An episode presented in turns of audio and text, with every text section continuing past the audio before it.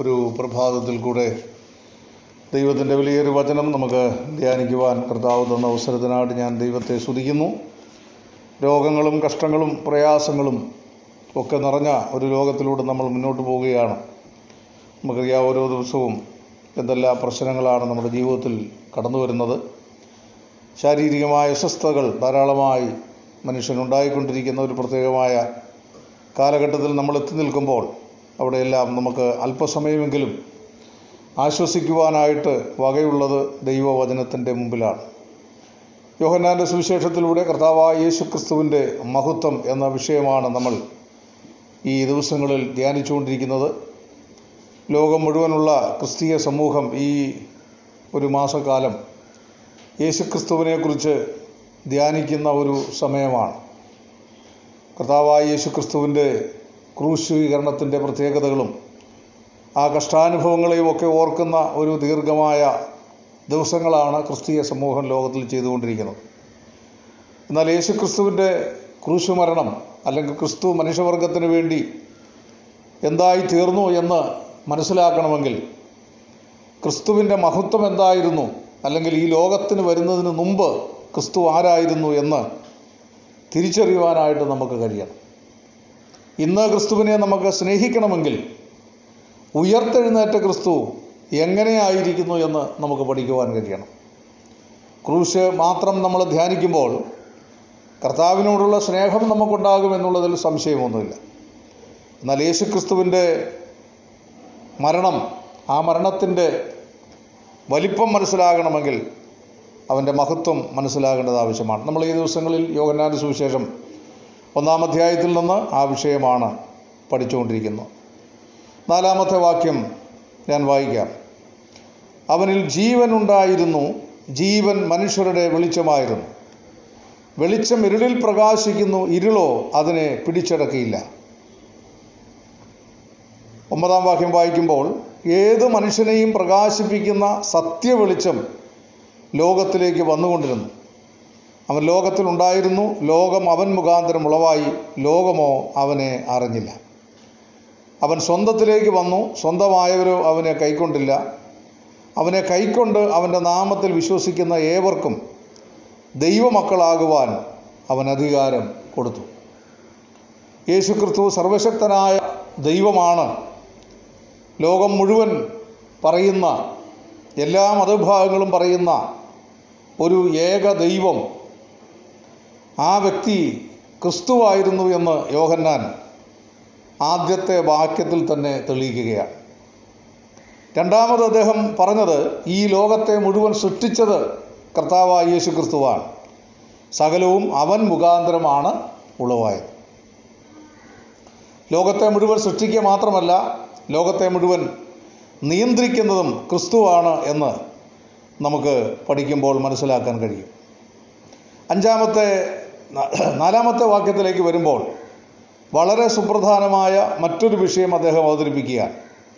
അവനിൽ ജീവൻ ഉണ്ടായിരുന്നു.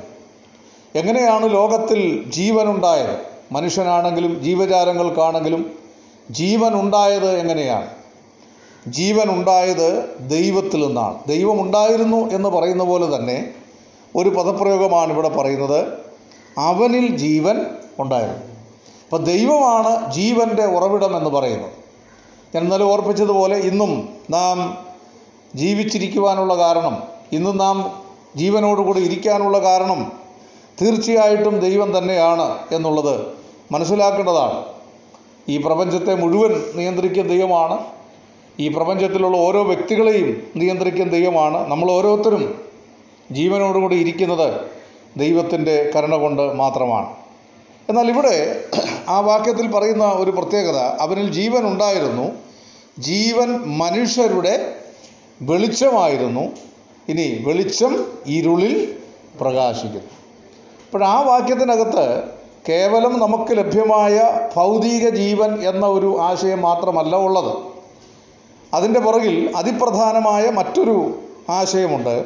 അതുകൊണ്ടാണ് പറഞ്ഞത് ജീവൻ മനുഷ്യരുടെ വെളിച്ചമാണ്. അപ്പോൾ ജീവനുള്ള ഈ ലോകത്തിലുള്ള മനുഷ്യൻ ആ മനുഷ്യന്റെ വെളിച്ചമായി യേശുവിന്റെ ജീവൻ ഇപ്പോഴും നിൽക്കുന്നു എന്ന് പറഞ്ഞാൽ അതിന്റെ അർത്ഥം എന്താ? അടുത്ത വാക്യം വായിക്കുന്നത് വെളിച്ചം ഇരുളിൽ പ്രകാശിക്കുന്നു ഇരുളോ അതിനെ പിടിച്ചടങ്ങിയില്ല അപ്പോഴാണ് നാം കഴിഞ്ഞ ദിവസങ്ങളൊക്കെ ചിന്തിച്ച വിഷയം ഒന്നുകൂടെ നമുക്ക് ചിന്തിക്കേണ്ടി വരുന്നത്. ദൈവം സൃഷ്ടിച്ച മനുഷ്യൻ പ്രകാശമുള്ള മനുഷ്യനായിരുന്നു. റോമാലേഖനം മൂന്നാം അധ്യായത്തിലേക്ക് നമ്മൾ വരുമ്പോൾ അവിടെ വായിക്കുന്നത് ഒരു വ്യത്യാസമില്ല എല്ലാവരും പാപം ചെയ്ത് ദൈവ തേജസ് ഇല്ലാത്തവരായി. ഇപ്പം മനുഷ്യനെ ദൈവം സൃഷ്ടിച്ചപ്പോൾ തന്റെ സാഹസ്യത്തിലും സ്വരൂപത്തിലുമാണ് സൃഷ്ടിച്ചത്. അങ്ങനെ സൃഷ്ടിച്ച ഒരു മനുഷ്യന്റെ ഇന്നത്തെ അവസ്ഥ എത്ര ദയനീയമാണ്. ദൈവത്തെക്കുറിച്ച് നമ്മൾ പഠിക്കുമ്പോൾ സിംഹാസനത്തിലിരിക്കുന്ന ദൈവം നാലാം അധ്യായത്തിൽ പിതാവായ വെളിപ്പാട് പുസ്തകം നാലാം അധ്യായം നിങ്ങൾ പഠിച്ചാൽ അവിടെ പിതാവായ ദൈവം സിംഹാസനത്തിലിരിക്കുകയാണ്. ആ സിംഹാസനത്തിലിരിക്കുന്ന പിതാവായ ദൈവത്തെ യോഹന്നാൻ സ്വർഗത്തിൽ ചെന്നിട്ട് അദ്ദേഹത്തിന് കാണാൻ സാധിക്കുന്നില്ല. കാരണം അദ്ദേഹത്തിന്റെ ശരീരത്തിൽ നിന്ന് ഉയരുന്ന ആ ശ ആ തേജസ്സിന്റെ പ്രഭ.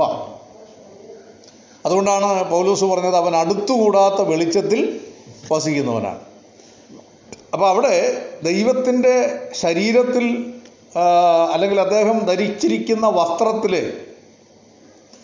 ഒന്ന് രണ്ട് വൈഡൂര്യ കല്ലുകളെക്കുറിച്ചാണ് അദ്ദേഹം പറഞ്ഞത്. സിംഹാസനത്തിൽ ഇരിക്കുന്നവൻ പത്മരാഗത്തോടും സൂര്യകാന്തത്തോടും ഒത്തവനെന്നാണ്.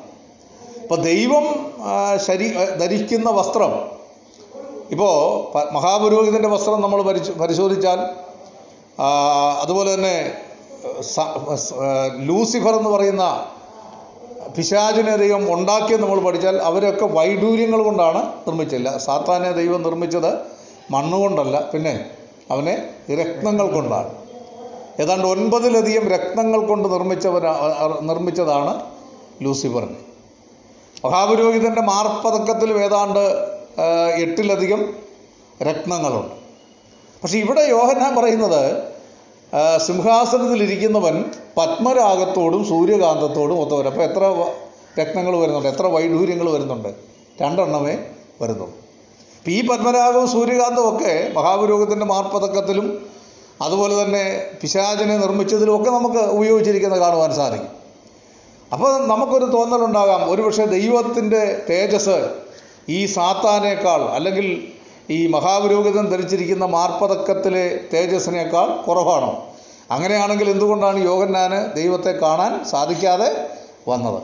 അപ്പോഴതിൽ വേദപണ്ഡിതന്മാർ പറയുന്നത് ഭൂമിയിലെ മനുഷ്യന്റെ ദൃഷ്ടിപുറത്തിൽ കാണുന്ന വൈഡൂര്യങ്ങളും അതുപോലെ രക്തങ്ങളുമാണ് നമ്മൾ ഈ പറയുന്ന മഹാപുരോഹിതന്റെ മാർപ്പതക്കത്തിലും ലൂസിഫറിന്റെ ശരീരത്തിലും കാണുന്നതെങ്കിൽ സ്വർഗത്തിലെ വൈഡൂര്യങ്ങൾ അല്ലെങ്കിൽ സ്വർഗത്തിലെ രത്നങ്ങൾ എന്റെ പ്രിയപ്പെട്ടവരെ അതിന്റെ തേജസ് എന്ന് പറയുന്നത് നമ്മൾ ചിന്തിക്കുന്നതിന്റെ അപ്പുറമാണ്. മണ്ണിൽ നിന്ന് മനുഷ്യൻ കുഴിച്ചെടുക്കുന്നതായ രത്നങ്ങളുടെ തേജസ്സിനെ കുറിച്ച് നമ്മൾ പറയുമ്പോൾ അതാണ് ഒരുപക്ഷെ മനുഷ്യ ശരീരത്തിലും ലൂസിഫറിന്റെ ശരീരത്തിലും കാണുന്നതെങ്കിൽ ദൈവത്തിന്റെ ശരീരത്തിൽ കാണുന്ന രക്തങ്ങൾ സ്വർഗത്തിലെ രക്തങ്ങളാണ്. അത് രണ്ട് രക്തങ്ങൾ മാത്രമല്ല മറ്റനേക രക്തങ്ങളുണ്ട്. പക്ഷേ അദ്ദേഹത്തിന് ഉള്ളതിൽ തേജസ് കുറഞ്ഞ രണ്ടെണ്ണത്തിനെ മാത്രമേ കാണാൻ സാധിക്കുന്നുള്ളൂ. അതുകൊണ്ടാണ് അദ്ദേഹം പറയുന്നത് സിംഹാസനത്തിലിരിക്കുന്നവൻ പത്മരാഗത്തോടും സൂര്യകാന്തത്തോടും ഒത്തവൻ. അപ്പം ദൈവമെന്ന് പറയുമ്പോൾ ഈ ഒരാളുകൾ മനസ്സിലാക്കണം. ഇപ്പോൾ ദൈവം എന്ന് പറഞ്ഞാൽ നമ്മുടെ നമുക്ക് ഒരുപക്ഷെ ദൈവത്തെ നമ്മുടെ ഭാവനയ്ക്കകത്തേക്ക് ഒതുക്കി കൊണ്ടുവന്ന് നമ്മളിൽ ഒതുങ്ങുന്ന ഒരാളാക്കാൻ നമുക്ക് വളരെ താല്പര്യമാണ്. അത് ബൈബിൾ പഠിപ്പിക്കുന്നുണ്ട് അങ്ങനെ. പക്ഷെ ദൈവം ഈ പ്രപഞ്ചത്തിന്റെ സൃഷ്ടിതാവാണ്.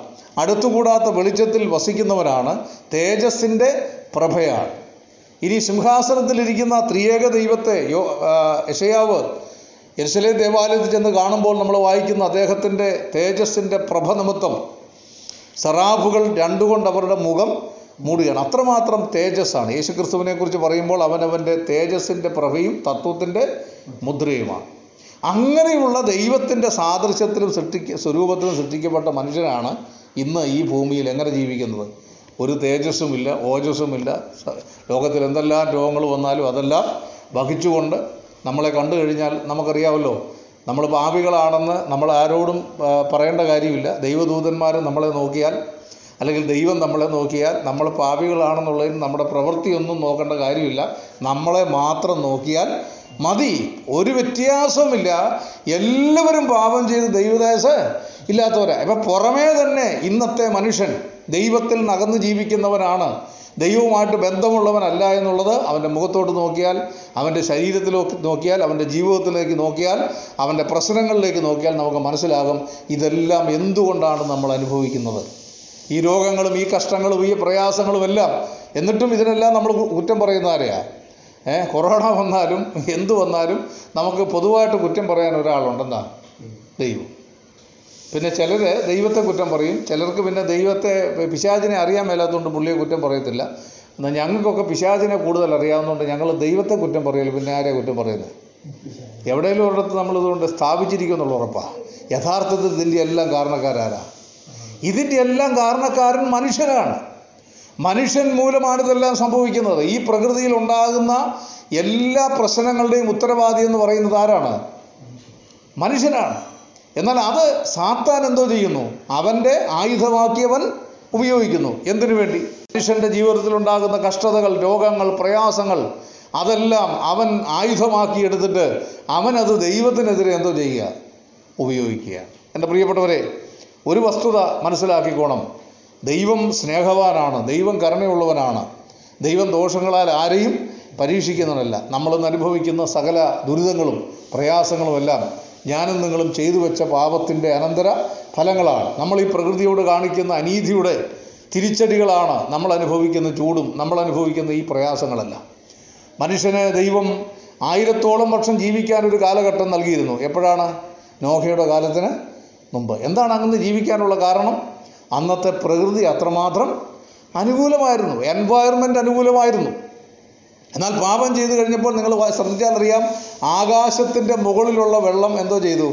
ദൈവം താഴേക്ക് തുറന്നു വിട്ടു. എന്ന് പറഞ്ഞാൽ ആകാശത്തിന് മുകളിൽ വെള്ളത്തിന്റെ തട്ട് നിറച്ചുകൊണ്ട് മനുഷ്യന് ഈ പറയുന്ന മേഘപാളികൾക്കപ്പുറത്ത് ജലാംശം നിർത്തിക്കൊണ്ട് ഒരു എയർ കണ്ടീഷൻ കൂളിംഗ് സിസ്റ്റമാണെന്ന് ഭൂമിയിലുണ്ടായിരുന്നത് അതുകൊണ്ടാണ് മനുഷ്യൻ ആയിരത്തോളം വർഷം എന്തോ ചെയ്ത്? ജീവിച്ചത്.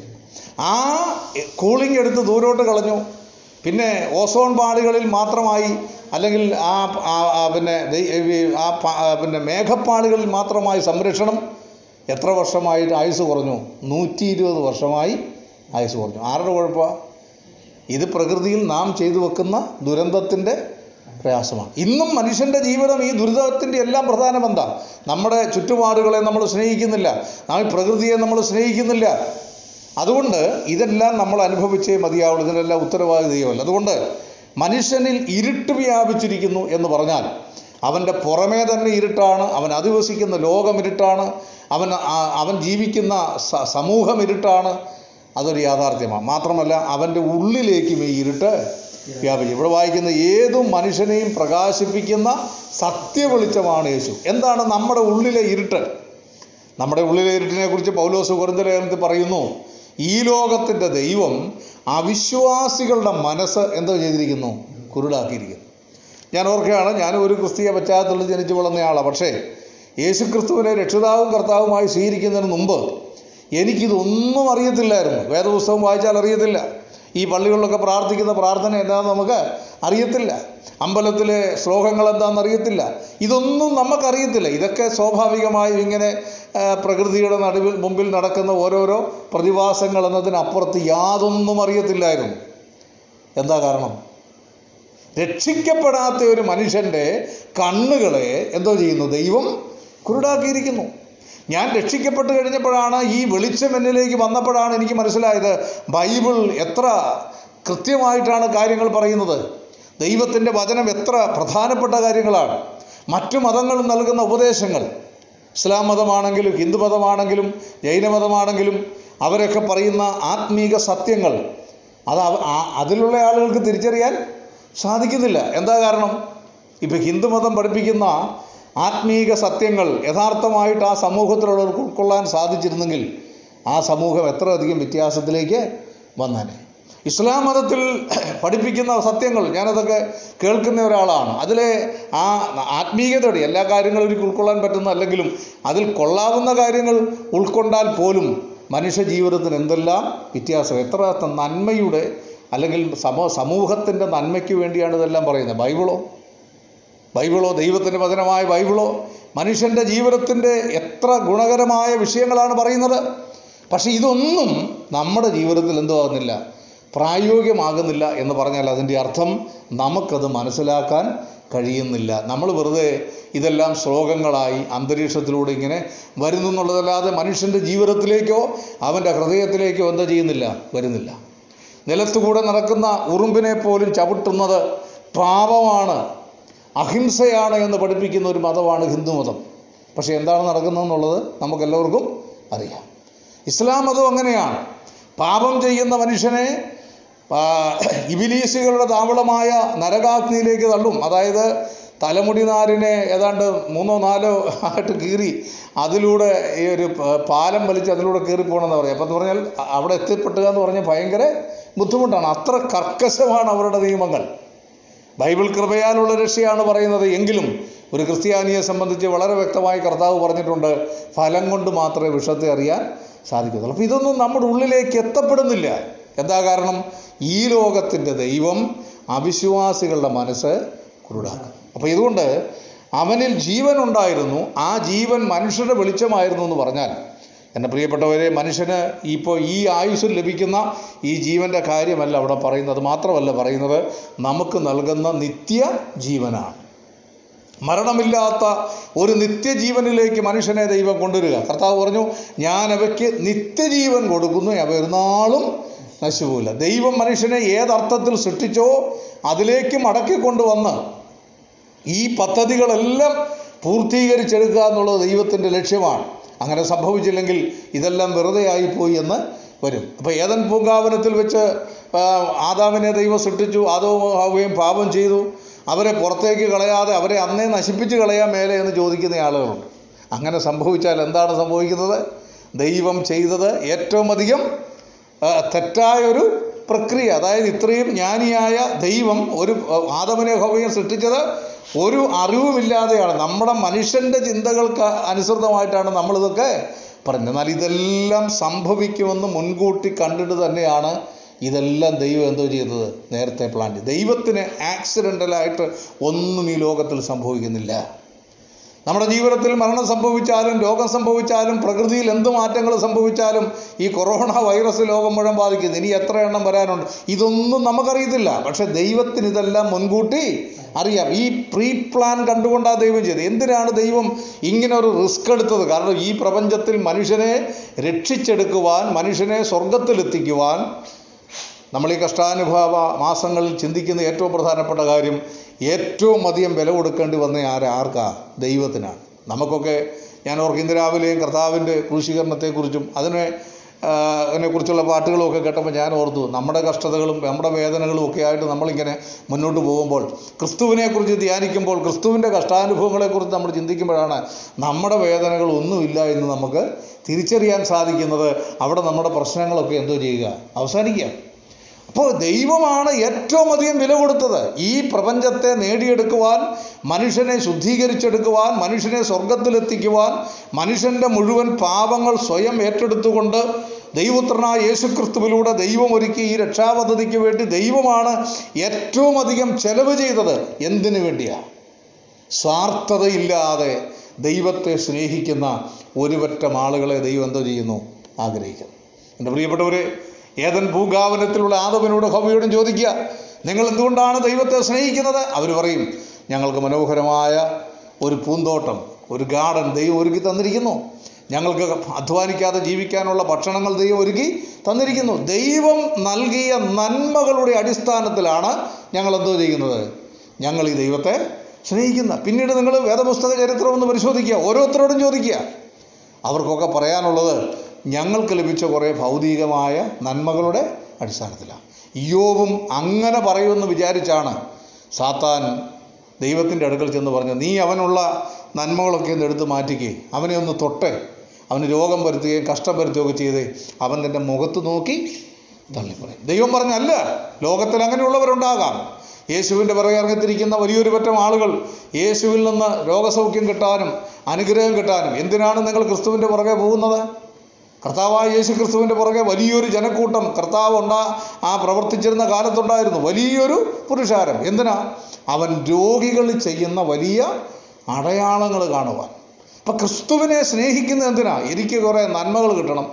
എനിക്ക് നല്ലൊരു വീട് കിട്ടണം. എനിക്ക് നല്ല ജോലി കിട്ടണം. എന്റെ മക്കൾക്ക് അനുഗ്രഹം ഉണ്ടാകണം. എന്റെ രോഗത്തിന് സൗഖ്യം ഉണ്ടാകണം.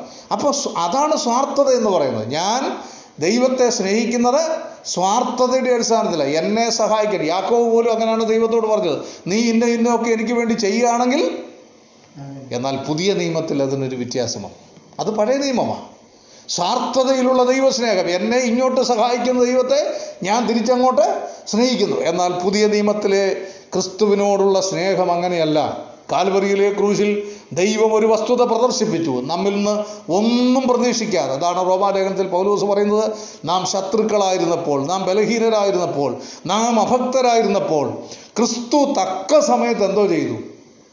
അഭക്തർക്ക് വേണ്ടി മരിച്ചു. അപ്പോൾ സ്വാർത്ഥതയില്ലാതെ നമ്മിൽ ഒന്നും പ്രതീക്ഷിക്കാതെ നമ്മുടെ എല്ലാ അയോഗ്യതകളെയും പരിഗണിച്ചുകൊണ്ട് നമുക്ക് വേണ്ടി ക്രൂശിൽ മരിക്കാൻ തയ്യാറായ ക്രിസ്തു അതാണ് പൗലോസ് പറയുന്നത്. എനിക്ക് വേണ്ടി തന്നെത്താൻ ഏൽപ്പിച്ചു കൊടുത്ത ക്രിസ്തു. ആ ക്രിസ്തുവിനെ സ്നേഹിക്കുവാൻ കോടിക്കണക്കിന് ജനങ്ങൾ ഇന്ന് ലോകത്തിലുണ്ട്. ചുരുക്കം ചിലരെങ്കിലും ഒക്കെ ഇന്നും ഭൗതികമായ കാര്യങ്ങൾക്ക് വേണ്ടി സ്നേഹിക്കുന്നുണ്ടാകാം. എന്നാൽ യേശു ക്രിസ്തുവിന് വേണ്ടി ജീവൻ കൊടുക്കാൻ തയ്യാറായി. യേശു ക്രിസ്തുവിന് വേണ്ടി തങ്ങൾക്കുള്ളതെല്ലാം വിറ്റുപെറുക്കി ഒന്നാം നൂറ്റാണ്ടിലെ വിശ്വാസികളെ നിങ്ങളൊന്ന് പരിശോധിച്ച് ക്രൈസ്തവരെ പരിശോധിക്കുക. ക്രിസ്തീയ സഭ ആരംഭം ചെയ്ത അന്നു മുതൽ ഇന്നുവരെ വരെ ലോകത്തിന്ന് പീഡനം ഏറ്റുവാങ്ങുന്ന ഒരു സമൂഹം ക്രിസ്ത്യാനികൾ മാത്രമാണ്. അത് ഇന്നത്തെ ക്രൈസ്തവ മേലധ്യക്ഷന്മാർക്കൊന്നും ശരിക്കും അങ്ങോട്ട് മനസ്സിലാകുന്നില്ലെന്നുള്ളൂ അവർ ഭൂതകാലത്തേക്കൊന്നും തിരിഞ്ഞു നോക്കുന്നില്ല. ആക്രമിക്കാത്ത ക്രിസ്തീയ സമൂഹത്തെ ആക്രമിക്കാത്ത ഏത് മതമായി ലോകത്തിലുള്ളത്? ഒരു മതവുമില്ല എല്ലാ മതങ്ങളും ആക്രമിച്ചിട്ടുണ്ട്. വളരെ ക്രൂരമായ പീഡനങ്ങൾക്ക് വിധേയമാക്കിയിട്ടുണ്ട്. എത്ര കന്യാസ്ത്രീകൾ എത്ര അച്ഛന്മാർ എത്ര ക്രിസ്ത്യാനികൾ കൂട്ടത്തോടെ ഭാരതത്തിൽ തന്നെ കൊല ചെയ്യപ്പെട്ടു കഴിഞ്ഞു. ലോകം മുഴുവൻ. ഭാരതം മാത്രമല്ല ഇന്നും ഇറാഖിലും ഇറാനിലും നൈജീരിയയിലും സൗത്ത് ആഫ്രിക്കയിലുമൊക്കെ ക്രിസ്ത്യാനികൾ കൂട്ടത്തോടെ കശാപ്പ് ചെയ്തപ്പെട്ടുകൊണ്ടിരിക്കുമ്പോഴാണ് നമ്മുടെ മതനേതാക്കന്മാരൊക്കെ എന്തിന്റെ പുറകെ പോവുക? ഈ ലോകത്തിന്റെ പുറകെ പോവുക. കർത്താവ് പറഞ്ഞു എന്റെ രാജ്യം ഐഹികമല്ല. എന്റെ പ്രിയപ്പെട്ടവരെ ക്രിസ്തുവിനെ സ്നേഹിക്കുന്നവൻ ഈ ലോകത്തെ കഷ്ടതകൾ മാത്രമേ ഉള്ളൂ. കാരണം ഈ ലോകം ക്രിസ്തുവിന്റെ ലോകമല്ല ഇതാരുടെ കയ്യിലാണ്? പിശാചിന്റെ കയ്യിലാണ്. അതുകൊണ്ട് ദൈവത്തെ സ്നേഹിക്കുന്നവർക്ക് ഇന്നും പീഡനങ്ങൾ മാത്രം. ഇത് തിരിച്ചറിയുന്ന വലിയൊരു പറ്റം ആളുകൾ. ഇന്ന് ഞാൻ ഈ പ്രഭാഷണം നടത്തിക്കൊണ്ടിരിക്കുമ്പോൾ ലോകത്തിന്റെ എത്രയോ ഭാഗങ്ങളിൽ എത്രയോ ക്രിസ്ത്യാനികൾ എത്രയോ കുഞ്ഞുങ്ങൾ കൂട്ടക്കുരുതി ചെയ്ത് ചെയ്യപ്പെട്ടുകൊണ്ടിരിക്കുക. ആർക്കു വേണ്ടിയാണ് അവരത് കയറ്റുവാങ്ങുന്നത് ഞാനൊരു വസ്തുത വളരെ വ്യക്തമായി നിങ്ങളോട് പറയാം. ആക്സിഡന്റലായിട്ട് ഒരു കൊലപാതകവും ക്രിസ്ത്യാനികളെ ഇന്ന് വരെ ആരും ചെയ്തിട്ടില്ല. അതൊരു വലിയ അത്ഭുതമായിട്ട് ഞാൻ കഴിഞ്ഞ ദിവസം പഠിച്ചപ്പോഴാണ് എനിക്ക് മനസ്സിലായത്. നമ്മളൊക്കെ പലപ്പോഴും വണ്ടി ഇടിച്ചോ അല്ലെങ്കിൽ നമ്മളോടുള്ള വൈരാഗ്യ നിമിത്തം ആരെങ്കിലും നമ്മളെയൊക്കെ കൊല്ലാനൊക്കെയുള്ള സാധ്യതയുണ്ട്. നമ്മൾ പോലും അറിയാതെ നമ്മളെന്തോ ചെയ്യും. കൊല്ലപ്പെട്ടു പോകും അങ്ങനെ ഒത്തിരി സംഭവങ്ങളുണ്ട്. പക്ഷേ ലോകത്തിൽ ഒരു ക്രിസ്ത്യാനിയും അങ്ങനെ കൊല്ലപ്പെട്ടിട്ടില്ല. ക്രിസ്ത്യാനി എന്ന് പറഞ്ഞാൽ ക്രിസ്തുവിന് വേണ്ടി. അല്ലാതെ ക്രിസ്ത്യാനികൾ വഴക്കുണ്ടാക്കി കൊല്ലുന്ന ഒരു കാര്യമല്ല ഞാൻ പറഞ്ഞത് ക്രിസ്തുവിന് വേണ്ടി ഒരു ക്രിസ്ത്യാനിയും അവന്റെ സമ്മതമില്ലാതെ അവന്റെ ശരീരത്തിൽ ഒരു കത്തി വെക്കാൻ ഇന്ന് വരെ ഇടയായിട്ടില്ല. അതൊരു അത്ഭുതമാണ് എന്റെ അനുവാദം കൂടാതെ എന്റെ പെർമിഷൻ കൂടാതെ എന്റെ ശരീരത്തിൽ ഒരു കത്തി വെക്കുവാൻ ലോകത്തിൽ ആർക്കും ഇന്ന് വരെ കഴിഞ്ഞിട്ടില്ല. പ്രിയപ്പെട്ടവരെ അതിന് കാരണം ഞാൻ പറയാം. ഏത് ക്രിസ്ത്യാനികളെ ലോകത്തിൽ പീഡിപ്പിക്കാനായിട്ട് വന്നപ്പോഴും ഇന്നും ഇന്നും ഇസ്ലാം ചില രാജ്യങ്ങളിലൊക്കെ കൂട്ടക്കുരുതി ചെയ്യുന്നുണ്ടല്ലോ ഇറാഖിലൊക്കെ. ആരും അറിയുന്നില്ലെന്നുള്ളൂ നിരത്തി നിർത്തിയിട്ട് അവരെല്ലാം അന്നും ഇന്നും അതായത് ലോക ചരിത്രത്തിന്റെ ആദ്യം മുതൽ അന്നും ഇന്നും കൊല ചെയ്യപ്പെടുന്നതിന് മുമ്പ് ഒരു പ്രഖ്യാപനം നടത്തും. അത് സാത്താന്റെ ഒരു പ്രഖ്യാപനം. എന്താ പറയുന്നത്? ഈ ക്രിസ്തുവിനെ തള്ളി പറയുവാണെങ്കിൽ നിങ്ങളെ എന്തോ ചെയ്യാം? രക്ഷിക്കാം. മനസ്സിലായോ? അപ്പോൾ ക്രിസ്ത്യാനികൾ കൂട്ടത്തോടെ കൊല ചെയ്യപ്പെട്ടത് ആരുടെ സമ്മതപ്രകാരമാണ്? അവരുടെ സ്വന്തം ഇഷ്ടപ്രകാരമാണ്. അതായത് യേശുവിനെ തള്ളിപ്പറഞ്ഞ് ഞങ്ങൾക്കൊരു ജീവിതം ലോകത്തിൽ. അതുകൊണ്ട് ഇന്നത്തെ മതങ്ങൾക്കും അല്ലെങ്കിൽ ക്രൈസ്തവരെ കൂട്ടക്കൊല ചെയ്യാൻ നിൽക്കുന്നവർക്കും ഇന്നും തിരിച്ചറിഞ്ഞിട്ടില്ല. നിങ്ങൾക്കൊരിക്കലും ഈ ക്രിസ്തുവിന്റെ ശക്തിയെ ത്യജിക്കാൻ സാധ്യമല്ല. രക്തസാക്ഷികളുടെ മേൽ പണിയപ്പെട്ട ഒരു പ്രസ്ഥാനമാണ് ക്രിസ്ത്യ പ്രസ്ഥാനം. പക്ഷേ നിർഭാഗ്യവശാൽ ഇന്നത്തെ പല ക്രിസ്ത്യാനികൾക്കും ക്രിസ്തീയ സമൂഹങ്ങൾക്കും അറിയത്തില്ല. അവരെല്ലാം യേശുവിന്റെ പുറകെ ഇറങ്ങി തിരിച്ചിരിക്കുന്നത് രോഗ സൗഖ്യത്തിന് വേണ്ടിയും ഭൗതികകാര്യത്തിന് വേണ്ടി എന്നാൽ യഥാർത്ഥ ക്രിസ്ത്യാനികൾ ക്രിസ്തുവിനെ സ്നേഹിക്കുന്നവർ അവർക്കുള്ള സമ്പത്തും അവർക്കുള്ളതല്ല അവർ പാടാറുണ്ടല്ലോ ജീവനുള്ളത് എനിക്കുള്ളതെല്ലാം എന്തു ചെയ്യുക? അങ്ങേക്ക് വേണ്ടി നിസ്വാർത്ഥമായി എന്നെ സ്നേഹിച്ച ക്രിസ്തുവിനെ ഞാനും നിസ്വാർത്ഥമായി സ്നേഹിക്കും. എന്റെ പ്രിയപ്പെട്ടവരെ ഈ കഷ്ട ക്രിസ്തുവിന്റെ കഷ്ടാനുഭവങ്ങളെക്കുറിച്ച് ക്രിസ്തുവിന്റെ ക്രൂശീകരണത്തെക്കുറിച്ച് നമ്മൾ ഓർക്കുമ്പോൾ അവനിൽ ജീവൻ ഉണ്ടായിരുന്നു ജീവൻ മനുഷ്യരുടെ വെളിച്ചമായിരുന്നു. പത്രോസ് പറയാണ് അന്ധകാരത്തിൽ തന്റെ അത്ഭുത പ്രകാശത്തിലേക്ക് വിളിച്ചവന്റെ സൽഗുണങ്ങളെ ഘോഷിപ്പാൻ തക്കവണ്ണം തിരഞ്ഞെടുക്കപ്പെട്ട ഒരു ജാതിയും രാജകീയ പുരോഹിത വർഗവും എന്റെ പ്രിയപ്പെട്ടവരെ നമ്മുടെ ജീവിതത്തിലേക്ക് വെളിച്ചം പകർന്നവനാണ് ക്രിസ്തു. ഇരുട്ട് നിറഞ്ഞ ലോകത്തിൽ പാപം നിറഞ്ഞ ലോകത്തിൽ മദ്യപാനവും വെറിക്കൂത്തുകളും പാപത്തിന്റെ എല്ലാ പ്രക്രിയകളും ചെയ്ത് ജീവിച്ച് ഇരുട്ടിൽ നിന്ന് ഇരുട്ടിലേക്ക് പോയി നിത്യ നരകത്തിലേക്ക് പോകാൻ വിധിക്കപ്പെട്ട എന്റെ ജീവിതത്തിലേക്ക് എന്റെ ഭവനത്തിലേക്ക് എന്റെ കുടുംബത്തിലേക്ക് ദൈവം വെളിച്ചം കൊണ്ടുവന്നു.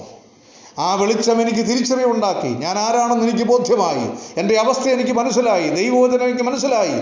ആ വചനത്തിന് ഭാഗം മാനസാന്തരപ്പെടുവാൻ നമ്മളിന്ന് വായിച്ചതുപോലെ അവൻ സ്വന്തത്തിലേക്ക് വന്നു സ്വന്തമായവരവനെ കൈക്കൊണ്ടില്ല. ഇത് മനസ്സിലാക്കാൻ കഴിയുമായിരുന്ന അറിവുണ്ടായിരുന്ന പ്രവാചകന്മാരുണ്ടായിരുന്ന വചനമുണ്ടായിരുന്ന ഇസ്രയേൽ ജാതി ക്രിസ്തുവിനെ തള്ളിപ്പറഞ്ഞു ഇന്നും അവർക്ക് ക്രിസ്തുവിനെ വേണ്ട. എന്നാൽ എന്റെ പ്രിയപ്പെട്ടവരെ അവനെ കൈക്കൊണ്ട് അവന്റെ നാമത്തിൽ വിശ്വസിക്കുന്ന ഏവർക്കും ദൈവമക്കളാകാൻ അധികാരം കൊടുത്തതുകൊണ്ട് ലോകത്തിലെ എല്ലാ രാജ്യങ്ങളിലും എല്ലാ സ്ഥലങ്ങളിലും ഇന്ന് ക്രിസ്തുവിനെ സ്നേഹിക്കുന്ന കോടിക്കണക്കിന് ജനങ്ങളുണ്ട്. അവരുടെ എല്ലാം ഉള്ളിന്റെ ഉള്ളിലെ ആഗ്രഹം ഞങ്ങൾ ഈ ക്രിസ്തുവിന് വേണ്ടി മരിക്കാൻ പോലും തയ്യാറാണ്.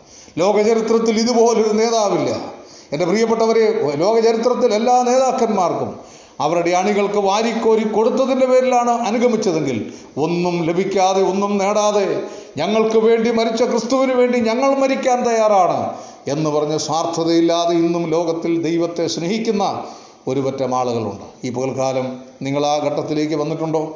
മരണമെന്ന മൂന്നക്ഷരത്തിനപ്പുറത്ത് നിത്യനരകവുമായി സാത്താൻ നിങ്ങളുടെ മുമ്പ് നിൽക്കുകയാണ്. ഈ ലോകത്തിൽ തന്നെ ദുഷ്ടതകൾ പ്രയാസങ്ങൾ ദുരിതങ്ങളൊക്കെ നിൽക്കുമ്പോൾ ലോകാവസാനത്തിലും എല്ലാ നാളും ഞാൻ നിങ്ങളോട് കൂടെയുണ്ട്. നമ്മൾ ഇന്ന് രാവിലെ പാടിയതുപോലെ സ്നേഹിതരും ബന്ധുമിത്രരേവരും നമ്മളെ കൈവിടുന്ന രംഗങ്ങളൊക്കെ നമ്മുടെ ജീവിതത്തിൽ ഉണ്ടായിക്കൊണ്ടിരിക്കുകയാണ്. ആർക്കും നമ്മളെ സഹായിക്കാൻ സാധിക്കത്തില്ല. സുഹൃത്തുക്കളെ സഹായിക്കാൻ സാധിക്കത്തില്ല. എന്നാൽ യേശു പറയുന്നു ഞാൻ ഒരു നാളും നിന്നെ കൈവിടത്തില്ല. എന്റെ അപ്പനും അമ്മയും നിന്നെ ഉപേക്ഷിച്ചാലും ഞാൻ നിന്നെ കൈവിടത്തില്ല. നരയ്ക്ക് പോലും നിന്നെ ചുമക്കാം. പ്രായമുള്ള അപ്പനും അമ്മ മാതാപിതാക്കൾ ഇന്ന് ഏറ്റവും അധികം വേദനകൾ അനുഭവിച്ചുകൊണ്ട് ജീവിക്കുന്ന ഒരു കാലഘട്ടമാണ്. ഞാൻ പറയുന്നു മക്കൾ നിങ്ങളെ കൈവിട്ടു എന്ന് വരാം ബന്ധുക്കൾ കൈവിട്ടു എന്ന് വരാം. എന്നാൽ സ്വർഗത്തിലെ ദൈവം നിങ്ങളെ കൈവിടത്തില്ല. നരയ്ക്കുവോളം ചുമക്കാവെന്ന് പറഞ്ഞിരിക്കുക. മരണത്തിനപ്പുറവും നമ്മുടെ ഭൗതിക ശരീരങ്ങളൊക്കെ നമ്മുടെ ബന്ധുമിത്രാദികളൊക്കെ കൊണ്ടുപോയി കല്ലറകൾ അടക്കം ചെയ്തിട്ട് അവർ തിരിച്ചു പോകുമ്പോൾ നമ്മുടെ കർത്താവ് പറയുക എന്റെ ശരീരങ്ങൾ ഉയർത്തെഴുന്നേൽക്കും. നമ്മുടെ ഭൗതിക ശരീരത്തിന് വേണ്ടി പോലും അവകാശവാദം പറയുന്ന ഈ ദൈവത്തെ ആശ്രയിക്കുവാൻ സ്നേഹിക്കുവാൻ നമുക്കിടയാകട്ടെ പ്രാർത്ഥനയ്ക്കായി നമ്മുടെ കണ്ണുകളെ അടയ്ക്കാം. സ്വർഗസ്ഥ പിതാവേ